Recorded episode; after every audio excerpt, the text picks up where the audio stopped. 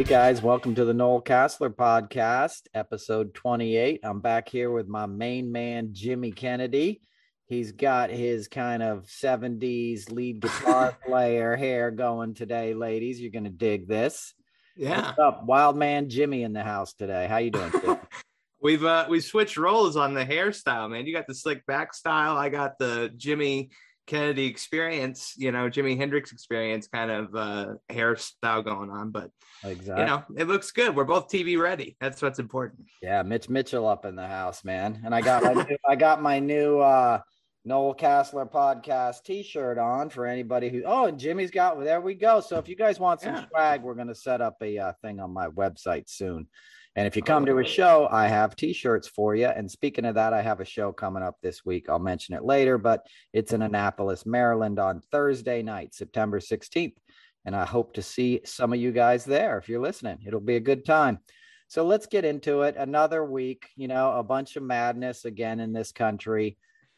I don't want to get as angry as I usually do. You know, it's it's hard. It's hard to feel like we're making progress, you know, but we did make some progress this week. Let's, you know, let's start on a positive note. I think Biden's, you know, sort of vaccine man mandates and putting in standards for employers that have more than 100 employees and stuff and, you know, cities and venues and uh, anybody who can make a difference at this point has to pitch in and make a difference. It's not your right to make somebody else sick, you know. And I think that's a step in the right direction. I think it's it's obviously it's throwing gasoline on the fire of right wing rhetoric, but it's not like they wouldn't be finding something to scream about or they weren't screaming about it anyway, you know. And it also helps sort of bring out into the light the real kooks. You know, they're all kooks, but the ones that were jumping to say this is un-American and anti-freedom. You know, your little cartoon character Danny Crenshaw's, who's only in Congress because he's got a gerrymandered district around Houston and pretends to be a cosplay warrior in commercials where he's attacking Democrats jumping out of an airplane. Right? He doesn't want to like help his constituents in Texas that have full ICUs dying of COVID. You know what I'm saying? Like when you're mm-hmm. jumping out of an airplane, you got something on your back called a parachute. That's to save your life. You know, the vaccine is your parachute. you're in battle right now. We're in battle with COVID. It's a public health epidemic. It doesn't just affect you, it affects your kids' teachers, the people who work in that school to make sure your kids are safe and have lunch to eat and stuff like that. So you don't have the right to say my kids not getting masks. Unmask our kids. I've seen some of your kids. The masks are helping, okay? you know cover up half that little brat's face and send him to school. Because it, it's not a joke. And the people that are making it a joke you know some guy from ohio was posing in front of a trump sign in a cornfield. I, it was the craziest thing i ever saw you know and he's an idiot who's always running for congress apparently in ohio. And sooner or later he'll probably slip in you know but my point is it's bringing out those kind of kooks. And good let it you know what i mean? Right. this is not the side to be the time to be polite anymore Okay. You're either in the way of progress or you're helping us recover as a nation. Because I think, you know, I probably speak for a lot of people. We're sick of this. You know, people are getting real fatigued. And it's not like we're sick of being smart about public safety and health. We're sick of the fact that we're still dealing with this because a bunch of idiots are listening to some really cynical people telling them they shouldn't be getting masked and, you know, vaxxed. Uh, my good friend works at Fox News. Okay. He's been at Fox for over 20 years. We talk all the time. He tells me, like, everybody in that building was vaxxed except for one guy who died. His friend, like a reporter, died, right? Earlier this summer, at the beginning of the summer, he got it and died. But those guys are all vaxxed and wearing masks. You know what I'm saying? When you see a broadcast from Fox on Sixth Avenue, the cameraman has a mask on.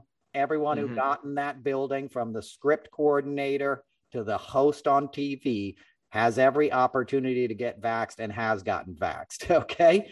So, like, you know, they're not going to do that shit they're telling you to do. Tucker Carlson isn't sending his kids to ISD, you know, Salt Lick, Texas school. you know what I'm saying? So, like, so don't listen to them, is my point. They're manipulating you. Ron DeSantis would just assume see you dead. He doesn't give a mm-hmm. F. He's trying to get money and get in Congress. He's in Nebraska today right? Fundraising while his state is crippled. This is Saturday. And uh, and we'll get into what else today is. What do you think, Jimmy? What do you what do you think about? You know, I, I read an article today. You can speak on this. Uh, you know, it was it was a Twitter thing. You know, th- there's a kid in Florida who has disabilities. He can't go to school. He wants to go to school. He wants them to put on mask yeah. mandates so he can see his friends, so he can learn, so he can participate in what we all want our children to participate in. You know, in education and and, and yeah. friendship and community. But DeSantis keeps blocking a mandate in his district, and his parents aren't going to send him. You know, he's vulnerable. He's in a wheelchair and he's got health complications. He can't afford to catch it as if anyone can.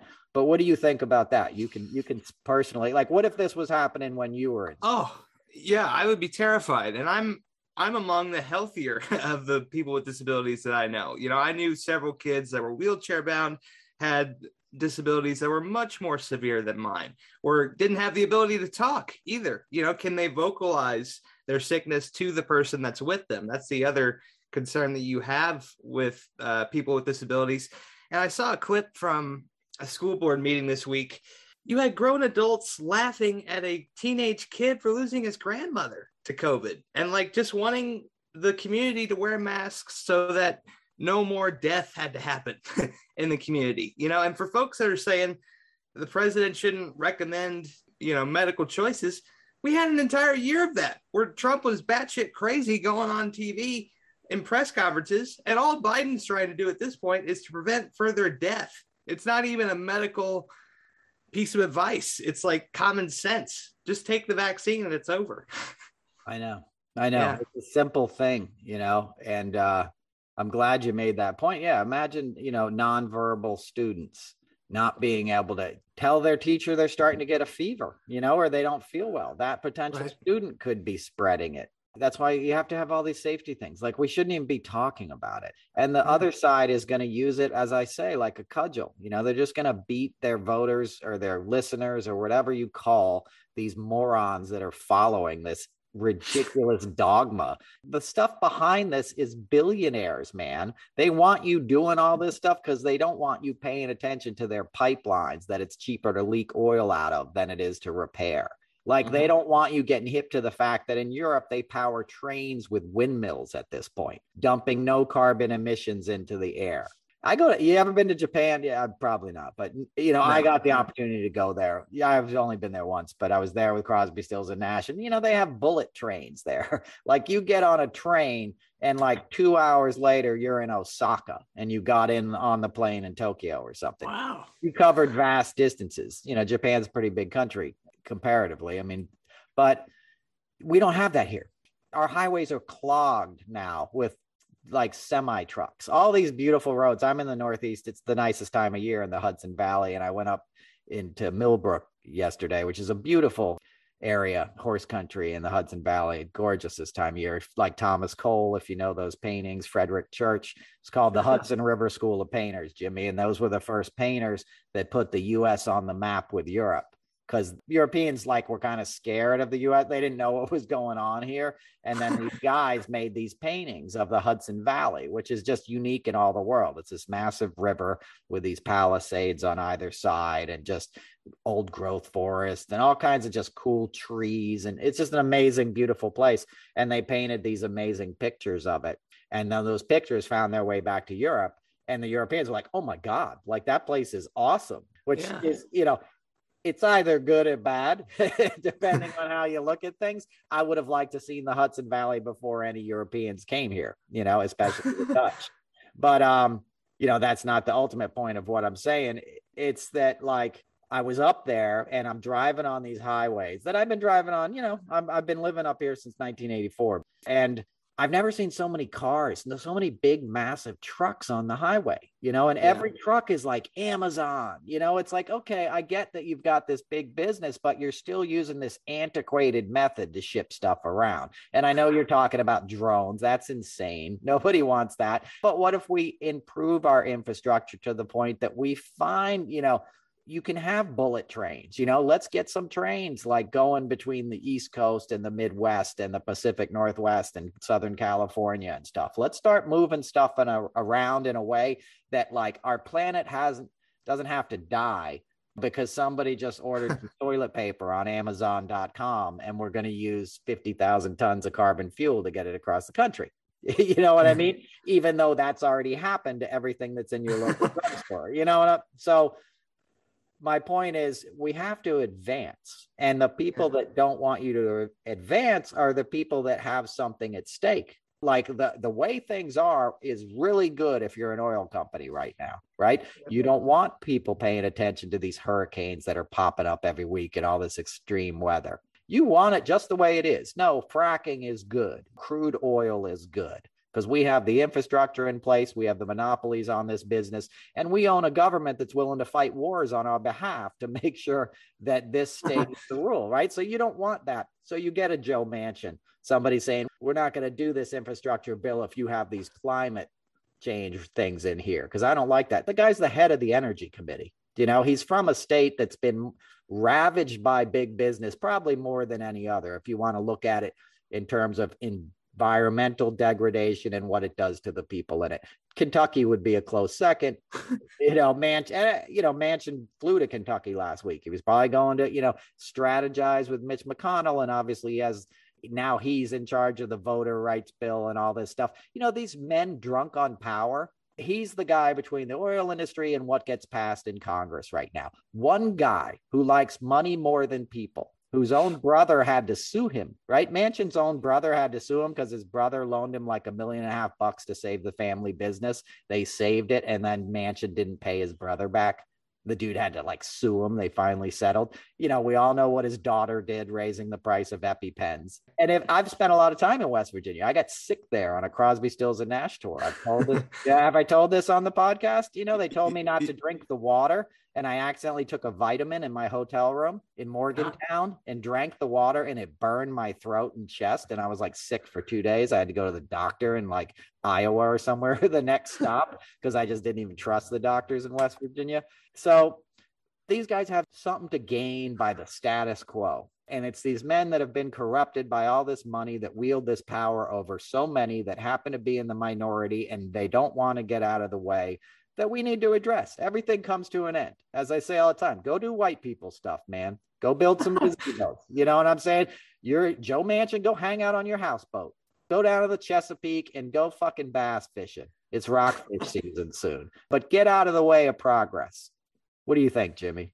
I, saw a video on Twitter as well this week uh, from South Korea, and they showed their infrastructure, dude, and it was amazing they had uh, three lanes on either side, plus a middle lane that had solar panels going all the way the length of the highway, and it had a bike path underneath protecting people.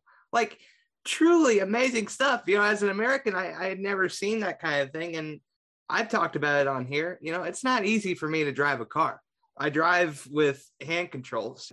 I can get from point A to point B, but if public transportation was more widely available, I'd be more willing to use that just because a lot of people with disabilities and folks with just anxiety in general, and with all the trauma we've been through, Lord knows a lot of people have anxiety right now. Those kind of infrastructure things w- would just help with calming down society in general. You know? Absolutely. And a more holistic approach, as you mentioned. Like, you know, one of the things I love about living in New York City is riding a bike everywhere. You know, yeah. I started riding a bike everywhere when I was a kid. I've talked about that before. Like I'm a bike guy. But after, you know, after 9-11 actually i stopped taking the subways today's the 20th anniversary of 9-11 and we'll get into some of that stuff but um you know i ride a bike everywhere in new york city and it was the best thing i ever did for my mental health you know i did it after 9-11 i didn't want to be in the subways you know it was just like not the fear, it was just the darkness and being a part of this infrastructure that you're sort of helpless in. You're, you're underground in a tunnel, you know, it's like being stuck in a high rise. It's just, it's one of those things that if I can get some fresh air, I'm gonna.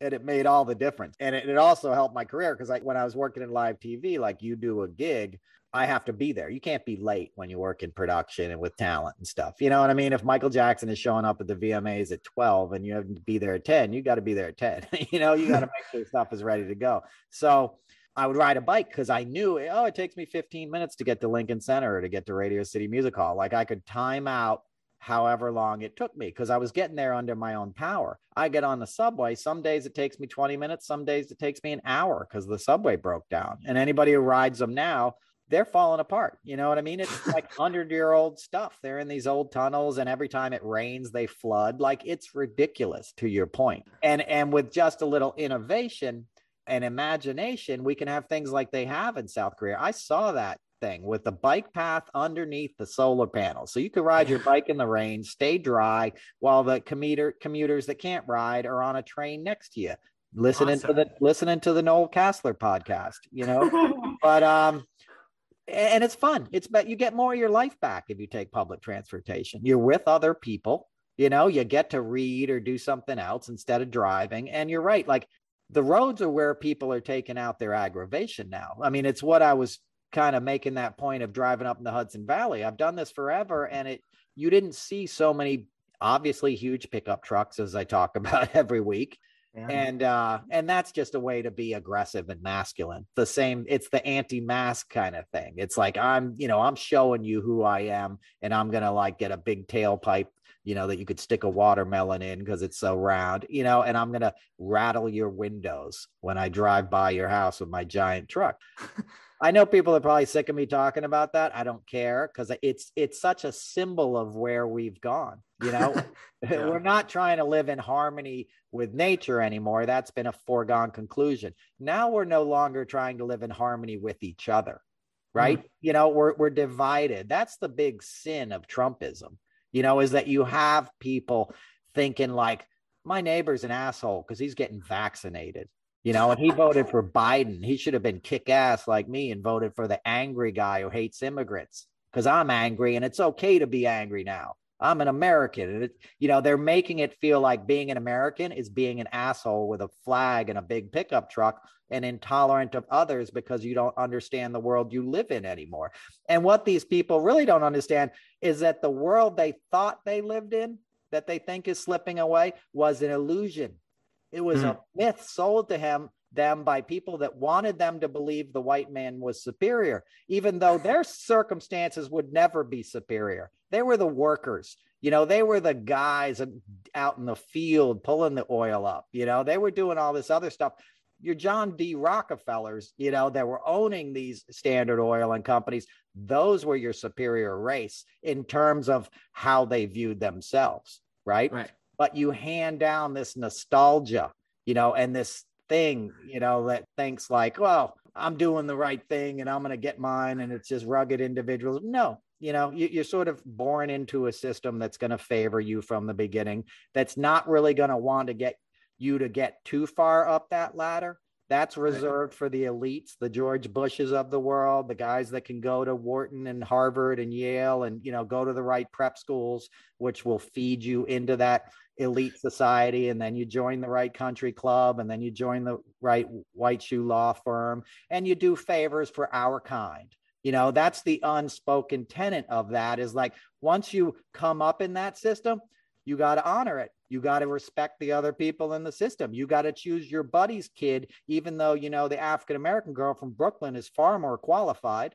but you got to do the favor for such and such because you know that your kid's trying to get into Buckley and their dad's on the board. It's this is the way it is, yeah. right? It's and, and it's that it's not just that way in sort of finance and law firms and things like that. It's that way in journalism, right? You know, if you want to be an intern at a major magazine, you got to have or you know newspaper or something. You have to have relative experience that will that already like if you already had that experience you wouldn't need to be an intern you know you, you gotta have spent three years as a copy editor at time magazine before you can come like work for free you know so those things just get handed off to the elite's children because that's the only one ones who can afford to work for free you know, when exactly. I worked, when I started in live television, Kennedy Center Honors is a, my first gig I started on. Very prestigious show, you know, but we'd always get these interns that would like fly across the country, you know, and like they'd work for free. And I remember asking one of them once, like, ah, where are you staying? Like, you're from, you know, LA and you're out here like work. They're like, yeah, I'm staying at the Four Seasons. you know what I mean? Like, wow. Their parents yeah. could pay them to like, go do this job that was going to get them, you know, in the right position in life. And it's okay to look out for each other. But, you know, when, when it becomes this defined system that's not based on merit, it's based on superiority. And then when the people who really have only one thing in common with that elitism, and it's the color of their skin, right, but are willing to fight and keep others down to protect the protected class, then it just becomes this idiocy irony like confederacy of dunces thing that we're living in now you know because now you got the dudes doing the bidding for rupert murdoch. You know rupert murdoch is sitting on his super yacht laughing right now.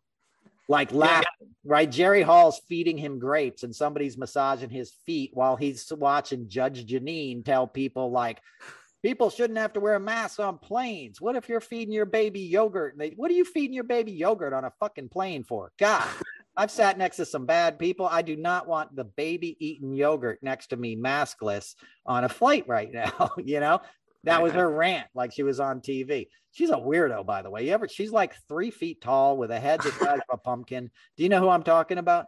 She looks like a ventriloquist dummy, dude. Like, yeah, there you feel... go. There you go. There.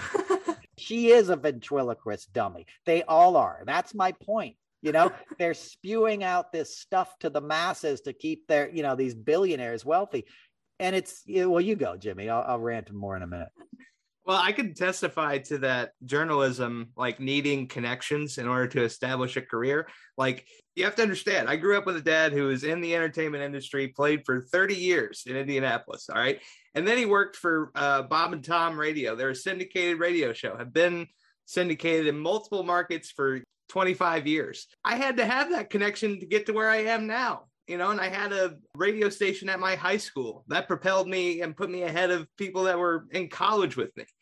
You're only kind of where you are based on where you start. And fortunate for me, I had a lot of circumstances that went in my favor, and you have to play your hand as best you can. But that's where we talk about it every week, you know, trying to level the playing field. And instead of having a Ted Cruz who's obviously educated, but is using that education to only better himself. We have to better the masses as opposed to bettering individuals. So, yeah, exactly. To live up to our promise, you know, to all right. the stuff everyone's going to talk about today that you're going to see in 9 11 memorials, you know, what we stand for, freedom. We will not forget.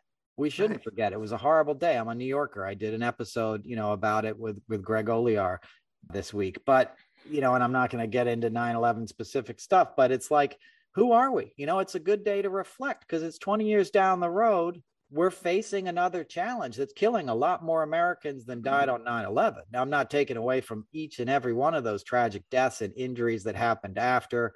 We've had my friend who was a police officer. You know, a lot of my friends worked on the pit. They ended up dying after. You know, they're not in those names that'll be read today, but they were very much victims of 9 11.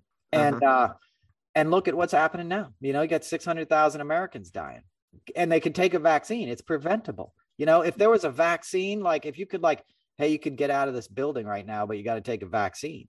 Do you know what I'm saying? I mean, that's a harsh comparison, but you have to start thinking of things in those terms. If you gave any mm-hmm. one of those people, and I'm sure a lot of them, you know, could be the type of people that had they lived and not been in that circumstances would be sort of ended up voting for Trump. You know, there was a lot of finance guys and stuff that went down in those towers. You know, the same kind of guys that support Trump a lot. You know, and some of them may be supporting this crazy, angry rhetoric now of not taking masks or vaxes.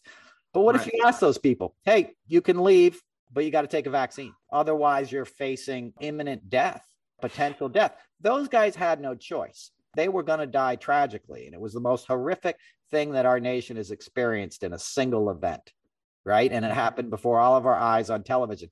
This is a slow motion 9 11 that doesn't produce dramatic footage every day, but has killed gazillions of times more Americans. And you have a big chunk of the country thinking like they don't have to do anything about it. And not only do they not have to do anything about it, they'll walk up and cough in somebody else's face in a supermarket because they're mad that you're doing something about it, right?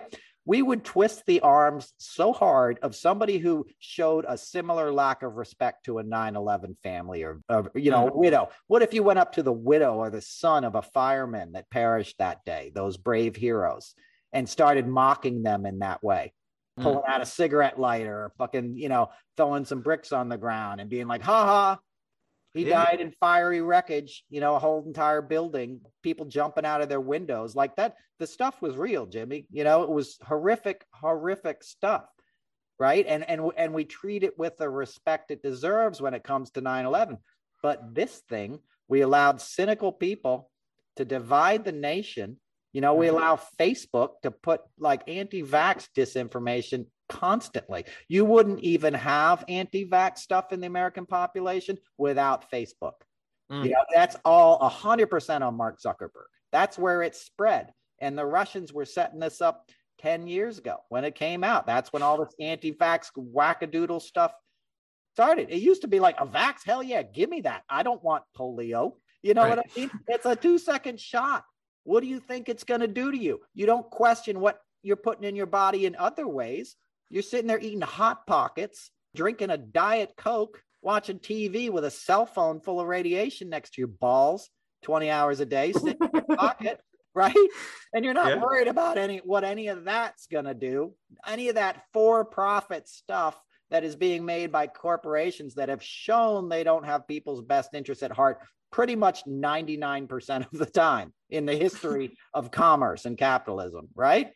But all of a sudden, this thing you think you know better than Dr. Fauci. You think the My Pillow guy or Donald freaking Trump is going to give you better advice. The guy who's spending 9 11 doing color commentary for a wrestling match. And according to Bill Kristol or Charlie Sykes or somebody, is like, Don Jr. said, Hey, I think my father's going to reveal what Area 51 is tonight on the boxing match. Get pay per view here. Can you imagine that kind of grifting? First of all, Trump's not going to, you know what I mean? Can that's I don't know if that's real. I saw it on Twitter, but it sounds like exactly what a Trump kid would do. Like, because they they're getting a piece of it, right? He's doing that because all the MAGA guys are going to download the fight, and I think it's like Evander Holyfield or somebody, right? Who's fighting or somebody, right? It is.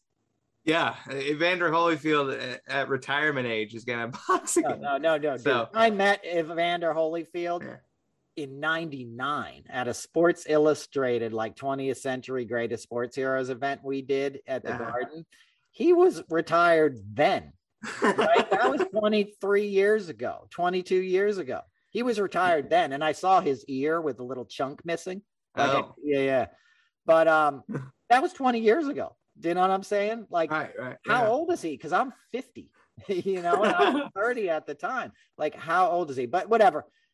It's a grift, right? They're just like, download this thing, you know, watch this fight, see my dad. All the other presidents are somber and they're at 9 11 this morning. They're there. I did the museum opening. We had every living ex president there when the museum opened. Talk about somber. Talk about being, you know, I was in that room. I did all those memorials for years after 9 11. I, I don't know if I've talked about it on here, but like it was one of my jobs. It's a TV job, and they got the A team, the best of the best. I won't mention their names, but my friends still handle it. You know, they're there this morning. I had to stop doing it. It was too much for me. I came back and did the museum because that was a big one, but I did it for years after 9 11 and the emotional toll. Listening to those children read their parents' names was just, you know, for hours and hours and hours not that it's about me i'm just saying me as a recovering alcoholic it was like i couldn't shake it off anymore you know and i walked into a bar a couple weeks after 9-11 and i didn't walk out again until 2005 you know and i was sober when it happened you know not as mm. sober as i should have been my program wasn't that good but i wasn't drinking and then i was like fuck it you know Right. and Right, it, yeah. and i'm not the kind of person who can say that it takes me years to, to get back on track you know so my point is it's a heavy event and for everybody especially new yorkers and who's not there? Trump. Not that he was invited which is i'm sure why he's doing the boxing thing. I'm sure they're like there's no way you're coming here dude. You know? Like we're you're not invited because you didn't do anything to help. His kids weren't out there handing out water and stuff after the attacks. I don't even think he was in new york. You know i know there's that famous thing where he was calling into the radio station and saying he has the largest towers in manhattan now I'd heard from somebody he was down at Mar-a-Lago with another couple that weekend. So, and who knows? It was, you know, it was a Tuesday morning, but like, and they did shut down flights. You could look it up, but like anything else, he creates his own myth. Last week, he was saying that firefighters pulled him out of the way when 50 World Trade Center fell or something, as if he was just standing there with bodies and rubble falling all around him, you know. And then the firefighters had to be like, "Get back, sir! Another building is coming down." And it took two of them, one on each arm, to move the solid, you know, rippling muscle that is Donald Trump. Right? He was nowhere near it. There's no bigger coward. The dude got lost a fight with an eagle. Do you know what I'm saying? And an umbrella you know, and there's a famous clip of him on the campaign trail when it sounded like gunshots. You never saw somebody move so quick, duck, you know, like Reagan sat there and kept waving when he got shot, you know. Trump hears somebody pop a balloon and he's pissing himself and hiding behind old women. So, like, that's, you know, they're cowards. They're a family of cowards. We don't have to rehash that. He's the kin of cowards. His grandfather literally got kicked out of Germany for refusing to serve in the Bavarian army that's some cowardice shit, you know. And they tried to go back and they're like, you can't go back. You didn't do your duty as a citizen. And that's Trump, right? He exploited 9 11. He took 9 11 relief funds. He wasn't paying his taxes during all those years, right? So he wasn't paying his part of the bill that America had to pay to, mm. to, undo that damage that New York City had to pay to rebuild that, that our federal government, that your grandkids' grandkids are going to still be paying for it, Jimmy.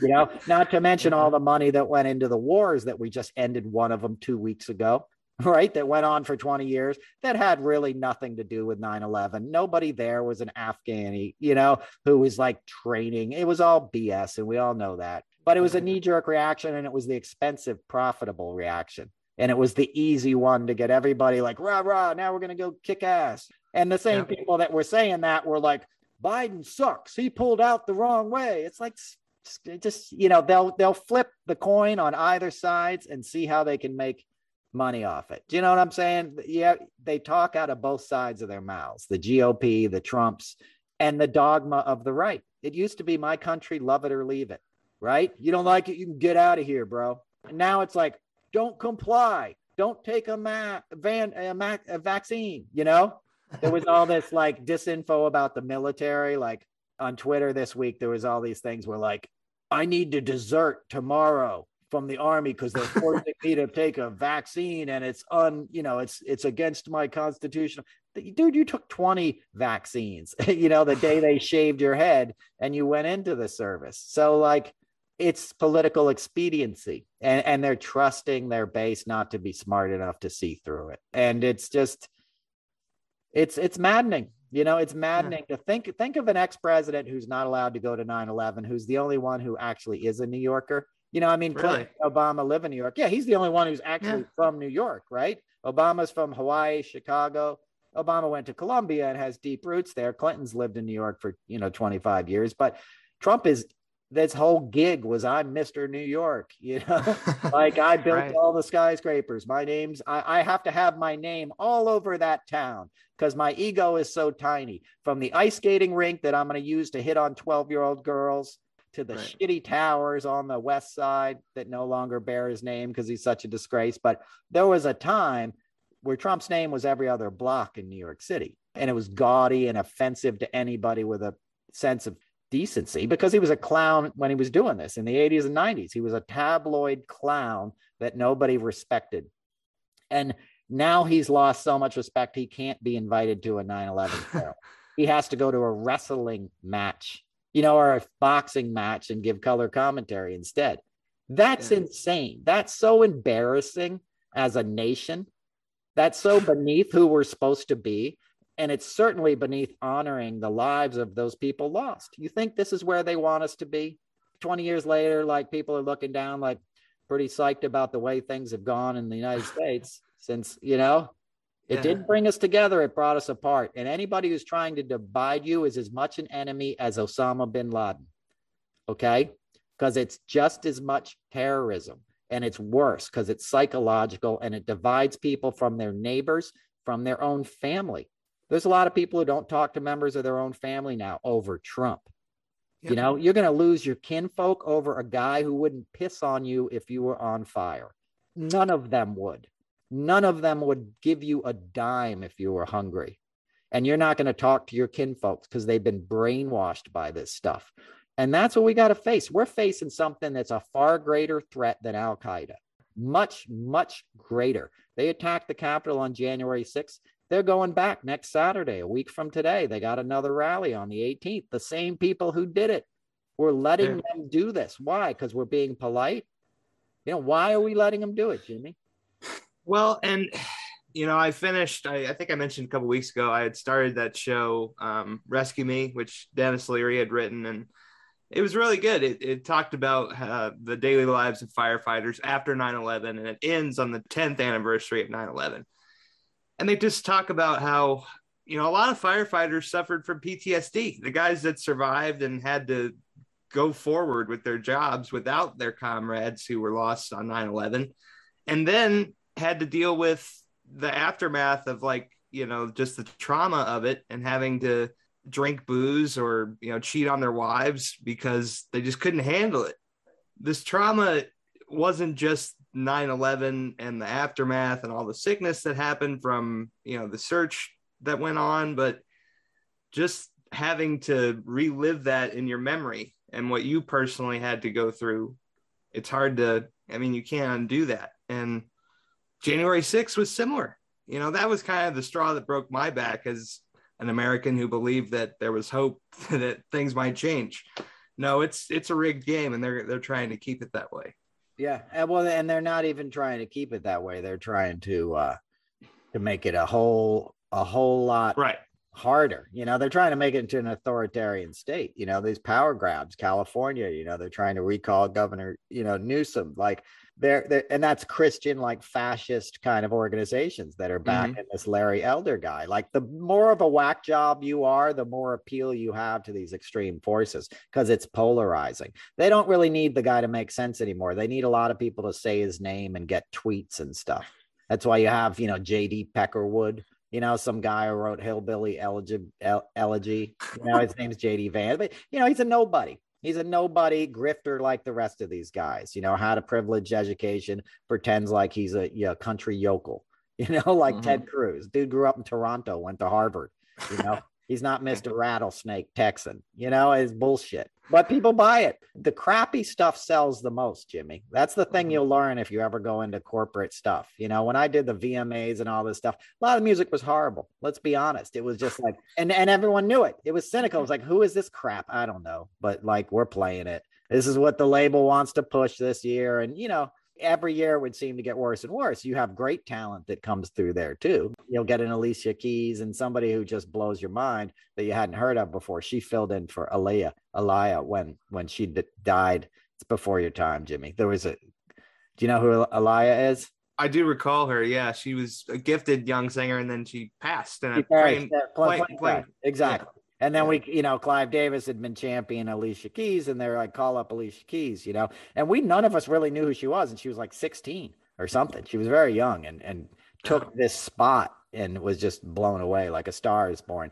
You know, and I remember Jay Z had a, an incredible performance there around the same yeah. era. But you know, a lot of it was crap. It was J Lo. You know, it was just stuff that wasn't even music that we all knew they couldn't even sing. But it, you know, it, it's a product, and that's who's going to sell the most albums. You know, Madonna and people that aren't really artists, but it's a business, and and it's okay yeah. when you're just selling confections. You know, pop music is just confections. It's just something to make you happy and good. Politics is not, right? Politics is life and death because this is what happens when people right. don't take it seriously. When you let rodeo clowns run for president, you know, like you don't want that. You certainly don't want somebody like a Ron DeSantis, you know, who's who's acting. He does all of Trump's accordion moves with his hands and he points his little finger and he tries to outdo himself to be especially cruel, especially to the vulnerable, because he knows there's a sadism that runs through America. There's a thread in America that's very sadistic. Mm-hmm. And it runs through a lot of white America and a lot of Southern white Americans. People want to deny that, but after church on Sunday, people would go to lynchings and they'd bring their children and they'd bring a boxed lunch. They'd mm-hmm. bring a picnic lunch. And this is not 100 years ago. I'm talking like 60 years ago, mm-hmm. you know, 70 years ago. So there's people that like cruelty, especially if they think that cruelty is being meted out to people that they already resent. So a Ron DeSantis who didn't take the $375 per child food, you know, like supplement money that was coming from the federal government He hasn't Yeah. applied for any of it. All these other states are doing, you know, taking this money to make sure kids don't go hungry in this difficult time. And he's not taking the monies because he wants kids to go hungry. He wants people to be desperate because if you get desperate and you get angry, you're easier to manipulate. That's what terrorists do, right? You get people to strap bombs onto their bodies because they think they have no future and they see their other family members suffering. And then you point at a building and say, that's the reason your little brother's going hungry and your dad died. And you need to go in there and stop it for the good of our people. That's what Trump and these guys are doing. That's what January 6th was. It was a terrorist attack where you manipulated people into believing they were doing the right thing. That's what you have to understand about this stuff is that the people who do this think they're doing the right things for themselves and their families. Those guys thought they were patriots. They believed this shit. This wasn't Woodstock 99 where it was just a bunch of knuckleheads like, hey, let's fucking tear this stuff up and light it on fire. These guys all thought they were being commanded by their commander in chief to attack the Capitol because he told them to, right? And Michael Flynn egged him on, who's a general and did it in the trappings of militarism. He made them feel like they were soldiers. And you feel like it's an official when you see a guy there on stage and the White House is in the backdrop. You know, when you're there with a crowd of people and everyone's got the flag that you've been told to salute and put your hand over your heart, and all the propaganda and all the t shirts and all the people that you grew up with in a town told you this is who we are and this is patriotism. Those guys pretty much thought they were kind of avenging 9 11 right? Yep. Because Trump sold the whole Republican Party. We're the party of law and order and military and gods and guns and freedom and screaming eagles and stuff, right? They're the most unpatriotic, right? But they're manipulating people, just like a terrorist is the most un Islamic of those faiths. You know, we try to like say, oh, it's Muslim, terror. No, Muslim, Islam is a religion of peace. Those guys have co opted the religion to get people to do violence in their names. You know, they're doing that in Osama bin Laden's interest because he wants to be the leader. He's a rich Saudi. He grew up with a super wealthy family, which we flew out the day after 9 11, by the way. Let you know how wealthy they are. It's like, all right, guys, get on a plane. We'll make sure you get out of here safely. Right. Because he, he was a rich guy, but he was exploiting poor guys. Right. That's what happens. Rich guys get poor people to do their work for them.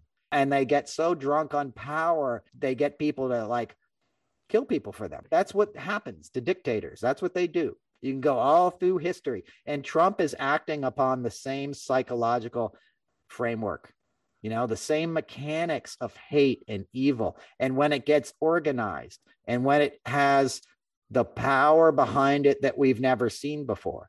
Okay. Social me- media is like nuclear power, it's beyond anything anyone could imagine. Hitler had newspapers and radio and speeches in person, and he was able to basically get a whole country to commit atrocities. Now you've got 24 hours a day. You can log on to Facebook and see some like thing that looks real to you. You know, and there's the My Pillow guy telling me to drink horse paste, and there's Joe Rogan. He's taking it too. Must be good. he looks fit. you know, Yeah. but it uh-huh. works, and and it's so powerful we don't even understand it yet Yeah. but but we're getting a glimpse that it's not safe right? And, and especially if it's abused. You know nuclear power i'm not a fan of nuclear power so i won't make that analogy but it's one thing when you're attempting to use it to power a city. It's quite another thing when you're attempting to use it to blow up a city. That's how you can view social media. You know it's one thing to connect with your high school friends and play candy crush. It's quite a separate thing to say let's all meet in DC on January 6th and fucking kill the vice president because we want the fat guy to stay president. yeah. I mean, because he's telling us to do it. Yeah, you mentioned um, how a lot of Southern America in the South they would, you know, go to a lynching on Sunday after church. I'm not comparing it to this, but a lot of America, what do they do after they go to church on Sunday? They watch football. You know, that's controlled violence and a competitive thing that the NFL puts on. And if you watched college football, Notre Dame played Florida State in Tallahassee, not a single mask in sight. You know, and the, the Tampa Bay Bucks opened the NFL season this past week. Uh, you know, they had the flag, the flyover, they had all of the things that you need to trigger MAGA when they're watching the football game. You know, it's the same psychological stuff, just in modern day. Exactly. And it's like, hey, don't worry, you're doing the right thing. We got right. flags here. There's four vets down on the field. You're good. You don't have mm-hmm. to wear a mask. You're part of the right. You're protected by the faith that is patriotism and, and imagery, right? No, yep. you know, that's not what makes us strong. What makes us strong is welcoming immigrants and making sure kids are fed in our communities and making sure the kid in the wheelchair gets to go and participate along with his classmates, not as a way to be good to make us feel better about ourselves, but to make ourselves better, right? Mm-hmm. What does that kid have to offer that we don't know yet because he's not getting a shot at an education? Stephen Hawking's in a wheelchair. Well, was, you know what I'm saying? One of the great geniuses of our time. Like, you don't deny anybody, is my point. Same with immigration. Who's trying to come across to, to get a better life that's going to change this place for the better, that's going to cure cancer, that's going to figure out a way to like power a city without digging into the side of the mountain and getting coal out of it. We need the forward march of progress. We don't need people to stay locked in to mental imagery that divides them from the rest of the world and humanity. And you know, I know you were talking about stadiums and stuff. It, that blew my mind. You know, we haven't done an episode since the college games last weekend. And I was like, oh my God, we're all going to die. Like, this is insane. you're at UT Austin in a stadium with 80,000 other kids screaming at the top of your lungs. Then uh-huh. you're, you know, for four hours. Then you're going to go to Kegger. Then you're going to make out. Or, you know, you know what I'm saying? Like, how much mm-hmm. stuff was spread just last weekend? We're probably going to be in pretty dire straits. And I think uh, Biden knew that because I was watching it like, I hope somebody in Washington is paying attention and taking action because in three to six weeks, this is going to surge like crazy. Right. And on, then all those kids are going to be going home for Thanksgiving in a couple months. Mm-hmm. And then we're here we are again, right? And then our grandma's sick and now a whole house has to quarantine. Like it's a never ending cycle. And the fact that that just happened boggles my mind that that you could not only be unmasked but like not proof of vaccination to get into a stadium and stuff like that's that's insane. Well and to this point the colts aren't going to mandate vaccination but as far as fans you know it's going to be a super spreader event at lucas oil this weekend. I want fans there by the way. You know i was on the field. I want this to happen. But it's we can't have it if it's going to be hurting people. Like it's a it's a public health problem that we're facing here but it's at a point where i mean it's just it, it exponentially gets worse with each week. Right. And people don't care. It's like almost like not caring is, is the new black. You know what i mean? It's a fashionable choice. You know i've spent a lot of time or not as much as you have but i've been lucas oil is one of those stadiums i'm familiar with from doing the yeah. super bowl and the jim irsay games. So I could just walk in there if I had a ticket tomorrow. I don't have to show a vaccination card or wear a mask. And I can yeah, uh, they strongly recommend masks, but they're not requiring them. My understanding is that they do not. They're not going to require it. So right, we'll see. You know, sitting around the pickup truck for three hours before the game and stuff, no masks. You know, hand me a beer. The guy's making the hot dogs and the brats on the grill, coughing on them and stuff. Well, and you know, here's another thing, though. Like you were talking about the kid with a disability who can't go to school. The thing that gave me my passion for broadcasting was doing my high school football games on Friday night. And if you have a full capacity crowd, the kid with a disability who might be the broadcaster probably isn't going to feel comfortable doing a game that night. We're not allowing kids to find their passion. That's the other tragic part of this. Is like there's so many you were talking about it. There's so many gifts that these kids need to figure out for themselves, but they don't have the opportunity because government's getting in the way. Yeah, we're losing progress. You know, we're losing the forward march of progress as a people, right? And mm-hmm. that's what they sort of want. It's it's the same thing. Like, hey, let's let them have football again. Maybe hopefully Broadway never opens up. you know what I'm saying? Like, right. there's certain arts that people aren't they're not concerned with because you go to a football game, you get all the right stuff, right? You get the flag, you get the vets, you get the, you know, a little kind of like that modern country music that I always make fun of. That's just pure propaganda. I'm on a red dirt farm. No, you're not. Uh, you know, I've been to those places. You're you're going to Taco Bell and Walmart and stuff. You're not like catching catfish and frying them up on your back porch playing your banjo, you know, in the moonlight with all these chicks, you know, like that. It, it's always is, you know. Do you know what I'm saying? It's always the imagery of girls and date, you know, and you go there and like, dude, that's not what any of you guys look like. First of all, right? Like, and you're listening to kid rock, you're listening to rap music, like you know. And I know they listen to the party rock stuff, Nashville crap now, but it's not even. Con- I love country music. If anyone ever gets the impression I'm not into country music, you're so wrong, you know, because I love that stuff. And I think of it more as Americana, you know, it's just American music. And uh, this Nashville kind of thing, it's not even country. Like if you listen to the music, the, the guitars, they're all distorted and stuff, you know, from a technical, it's like pop rock, you know, it's not, you know, exactly. no steel guitars, there's no like, you know, and there's no sense of soulfulness. Like you know george yeah. jones these guys you know you could hear the pain in their voices. These guys are just like yep yeah, it's party you know? Like like what? A lot of it is um a lot of it is like and the star has to be marketable you know like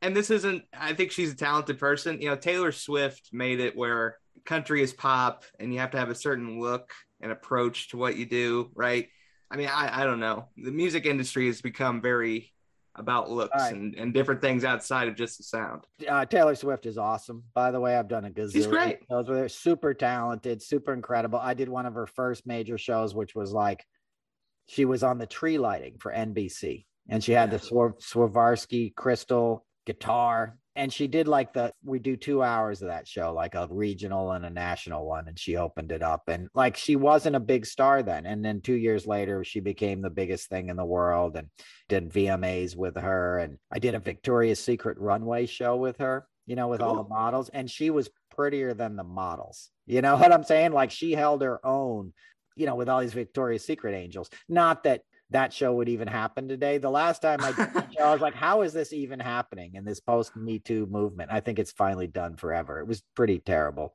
show, yeah. but she was great on it. My point is, and after the show, she gave gifts. Her mom had like gifts for everybody and stuff. Oh, she wow. is a class act, kind person and a genuinely talented songwriter. She's writing from her heart and she means it.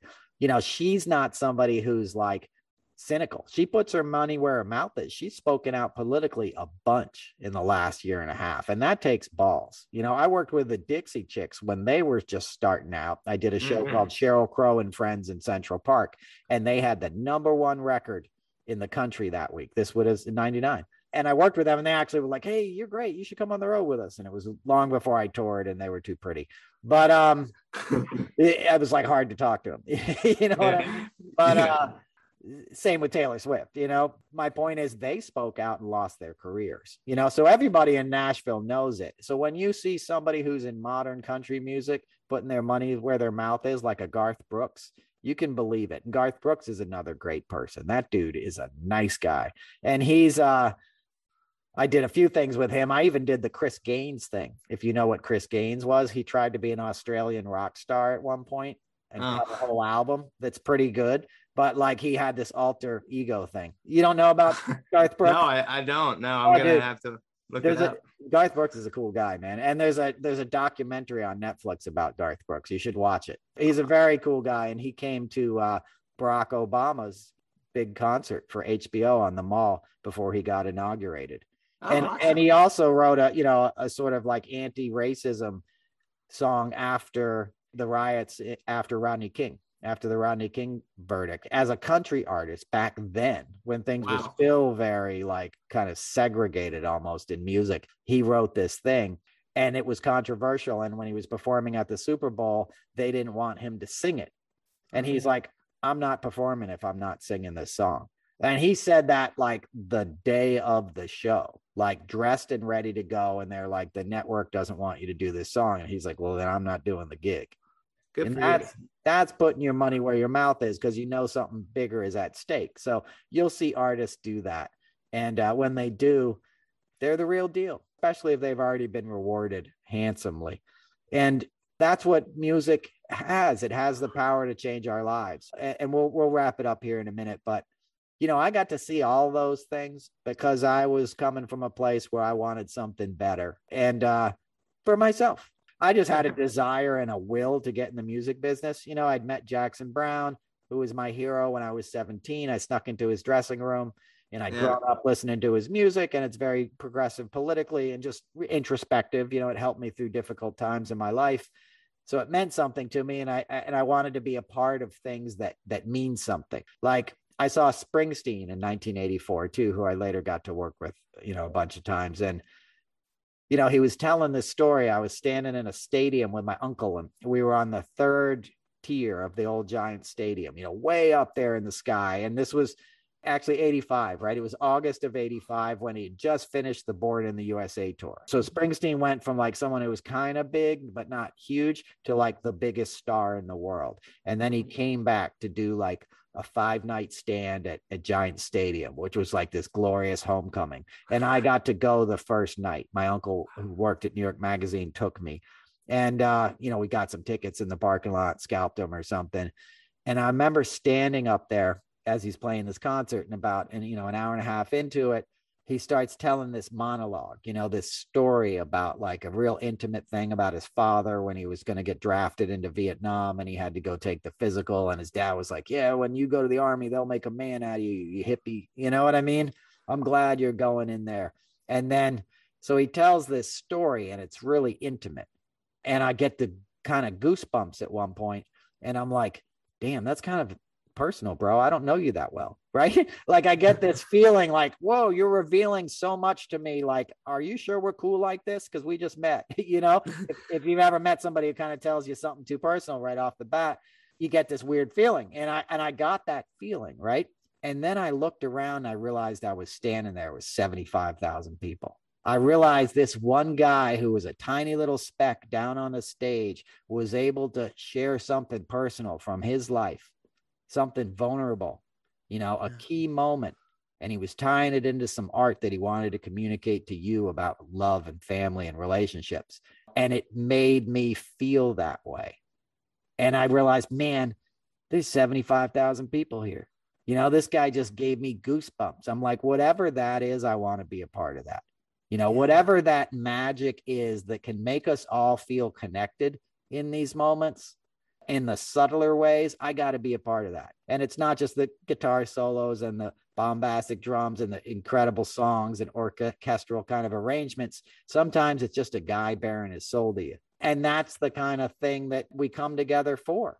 And that's what we want to connect to. So, you know, I had that feeling when I was a kid. I snuck into Jackson's dressing room. And then I, you know, I was a waiter basically. And Jackson had given me a few backstage passes. And I saw that there was this world behind the scenes and then I, I worked as a waiter at this barbecue joint in Maryland. And the guy's wife who owned the restaurant is still a good friend of mine to this day and a big person in TV. I won't say her last name, but I don't say anybody's name anymore in the show because I get too many death threats and stuff. You know, I will say happy birthday, Jeff. My my buddy Jeff is an early supporter of the show. Happy birthday if he's listening. But um, I'm not going to give out anybody's names ever on this show. But so this woman was from LA and we're in Maryland and working at this restaurant. She's like, Yeah, I work in live TV. I'm a production coordinator. Come and be like a PA this weekend. They're in town for the Kennedy Center Honors. You'll get to see what it's like, you know, and we're going to do this other show too for Disney while we're there. And, you know, I ended up running back into Jackson Browne. I was like, wow, you can run into like rock stars backstage at these TV things. Like, and yeah. and I saw that the access was a lot easier to talk to people when you're already in the green room with them backstage than it is when you're waiting outside of a concert or something, you know. And I got there and I was like doing whatever chores, and then I was backstage, and somebody said, "Here, take this and go stand on that riser." And they handed me a French horn right? And they said, go hold this French horn and stand on that riser. We got to do camera blocking. I don't know what I'm doing. I'm here with these other extra kind of people and they're doing camera blocking. All of a sudden, Billy Preston comes out from the left. Uh-huh. Aretha Franklin comes out from the, the right, stage right. Then they put in the Washington Gospel Choir and they do a take of a gospel song. They're trying to pay tribute to Marianne Williams, a, a great African American opera singer. I think I got her name right.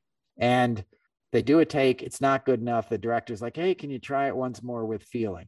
And Aretha comes out and is just like taking, you know, lightning bolts down from the heaven and throwing them on people. Cause now she's like kind of mad and wants to show you, like, all right, you want the A game? Here you go. Aretha's A game. And Aretha's A game was like not the territory of mere mortals. Do you know what I mean? People that were clearly gifted with something that most of us don't even glimpse in our lifetimes. And and she was sharing it you know and she was sort of giving it out freely in heaping doses. And it had us all crying you know because it was just you're seeing the truth. You're seeing the spirit and soul and you know and it becomes a celebration and an idea that there's something bigger than us. And there's something that we can all believe in and there's something that can lift us all up. You know we just have to tap into that spirit. That's why churches have choirs. That's why people come together on Sunday to sing together and rejoice. We're stronger together than we'll ever be divided. Okay. And anyone who tells you that the other is your enemy is lying to you. Even the other, in terms of my perceived enemies, in terms of political stuff, these guys aren't my enemies. They're brainwashed. You know, a lot of them don't stand a chance because they're products of an environment that really doesn't give them any other options than believing the crap they believe. I don't mean the guys perpetrating it. I mean the guys that are falling for it. So ultimately, we're all going to come together. We'll realize we're one and we're going to make this a better place. Okay. That's enough of a lecture harangue for this week. Thanks for listening again. Episode 28. Jimmy's going to plug his stuff now. Uh, JBKOnAir.com. That's me. Uh, you can follow me on Twitter and Instagram, JBK on air. Thank you. And I'm Noel Casler, noelcasler.com and I will be at the Rams Head this Thursday night, September 16th. It's an 8 p.m. show. It's a $20 ticket. Everybody's going to be masked and vaxxed, and it's going to be a lot of fun. I got a cool opener. Good friend of mine, Peter Sullivan, really funny comedian from the DC area. I'm looking forward to hearing him. So come on out. It's going to be a good night. I know it's a school night. Won't go that late, but it'll be a good time. And they got crab cakes, beer, and all kinds of good stuff there. So come on down. Until then, we'll talk to you next week and be safe, everybody. Thank you.